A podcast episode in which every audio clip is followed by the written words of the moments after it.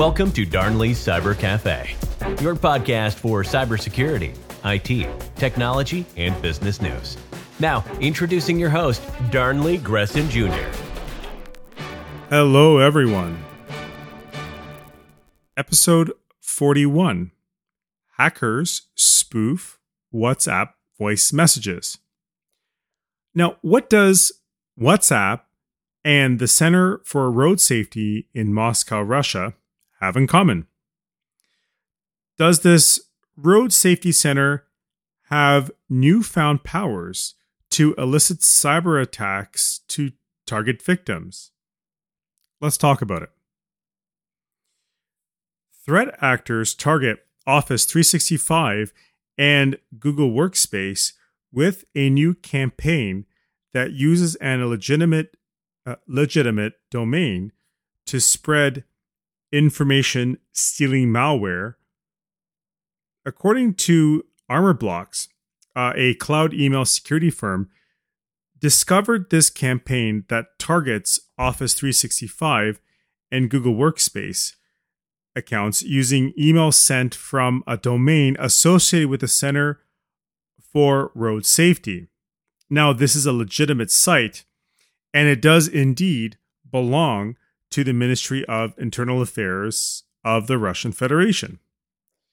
Now, why am I talking about this specifically? Well, given the situation going on, and I understand the some previous podcasts are doom and gloom, but these sort of things are meant to allow you to realize some of the things that are going on, especially a lot of people who still use WhatsApp um, will and can be spoofed by this attack.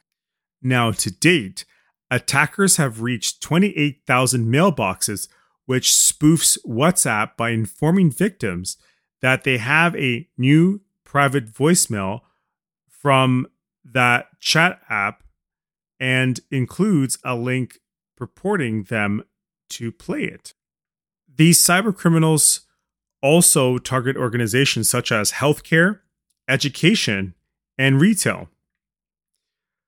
Some of these tactics that are used gets past traditional email security filters and past the human tests, such as the visual test or it looks kind of funny. Social engineering is used by using trust and urgency in the email sent to the victims and by brand impersonation by spoofing WhatsApp. A lot of this, uh, let me backtrack for a second.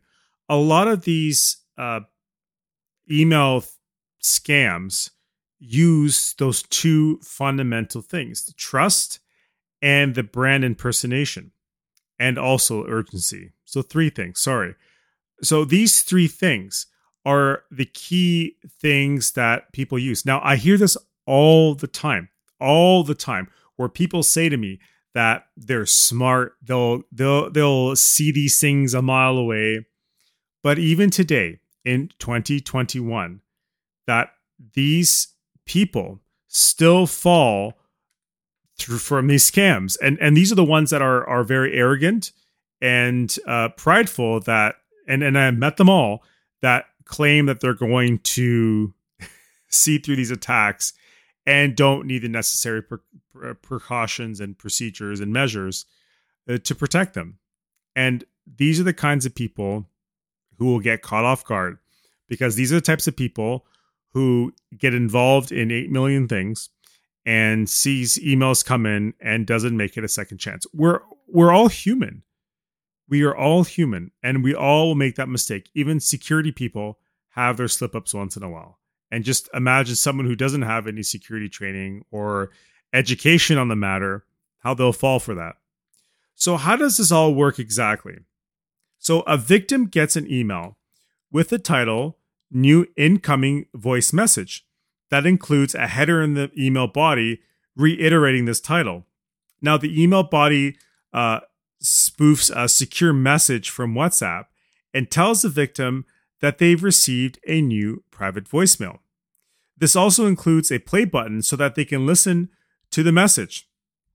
Now, understand the domain of the sender was uh, from mailman.cbddmo.ru. Now, this is a legitimate domain that slips past the Microsoft and Google authentication checks. Now, once the recipient clicks on play on the play button, the victim is then directed to a website that attempts to install a Trojan horse called JS slash Kryptik, cryptic spelled with K. JavaScript code that's embedded in these HTML pages that redirects to the browser and to a malicious uh, website or URL. Now, once they're once the victim lands on the site, it prompts it it prompts and asks the victim if it's not a robot. If the victim clicks allow on the pop up message, um, the service then can install the the um, payload, and basically they um, essentially bypass any uh, Windows or Mac authentication processes. Once you say, okay, well, go ahead and install it. But once this is installed, um, the the malware starts to steal the information, um, like the credentials you may store on your browser or any of their banking information, etc. So, what to do? The main issue here is that people still they, they're still too trustworthy of emails that look somewhat like the real deal. There needs to be more education in business and consumers alike to spot these electronic scams. Now, I don't care if I met you 10 years ago or 10 minutes ago. I can almost guarantee you that a lot of businesses and consumers alike will fall for these scams even if you spent the money in the proper mitigation. Like for example, this is this is one of many examples of attackers or cyber criminals using legitimate domains to bypass the authentication of the particular email service. So there, these people are smart to use these domains. Now, I'm not saying, uh, for the record, that I assume that the Center of Road Safety in Moscow, Russia, is legit- legitimately doing this. There's other ways that uh, hackers can use these legitimate domains. So I'm not here saying I'm just reporting a a statement um, from a organization that found this, but there are different ways where a hacker can use a legitimate domain or spoof a domain to do this. Let me make that very clear. So I'm not here pointing fingers specifically, but there are different ways. It could possibly come from there. It could possibly not be from there. It could be from someone else or somewhere else. So the point here is that having basic email protection is not the end all be all having some more advanced email protection is still not the end all be all. At the end of the day, what we need to do is educate ourselves, educate our employees, and educate other people who may not be as cyber aware as most people.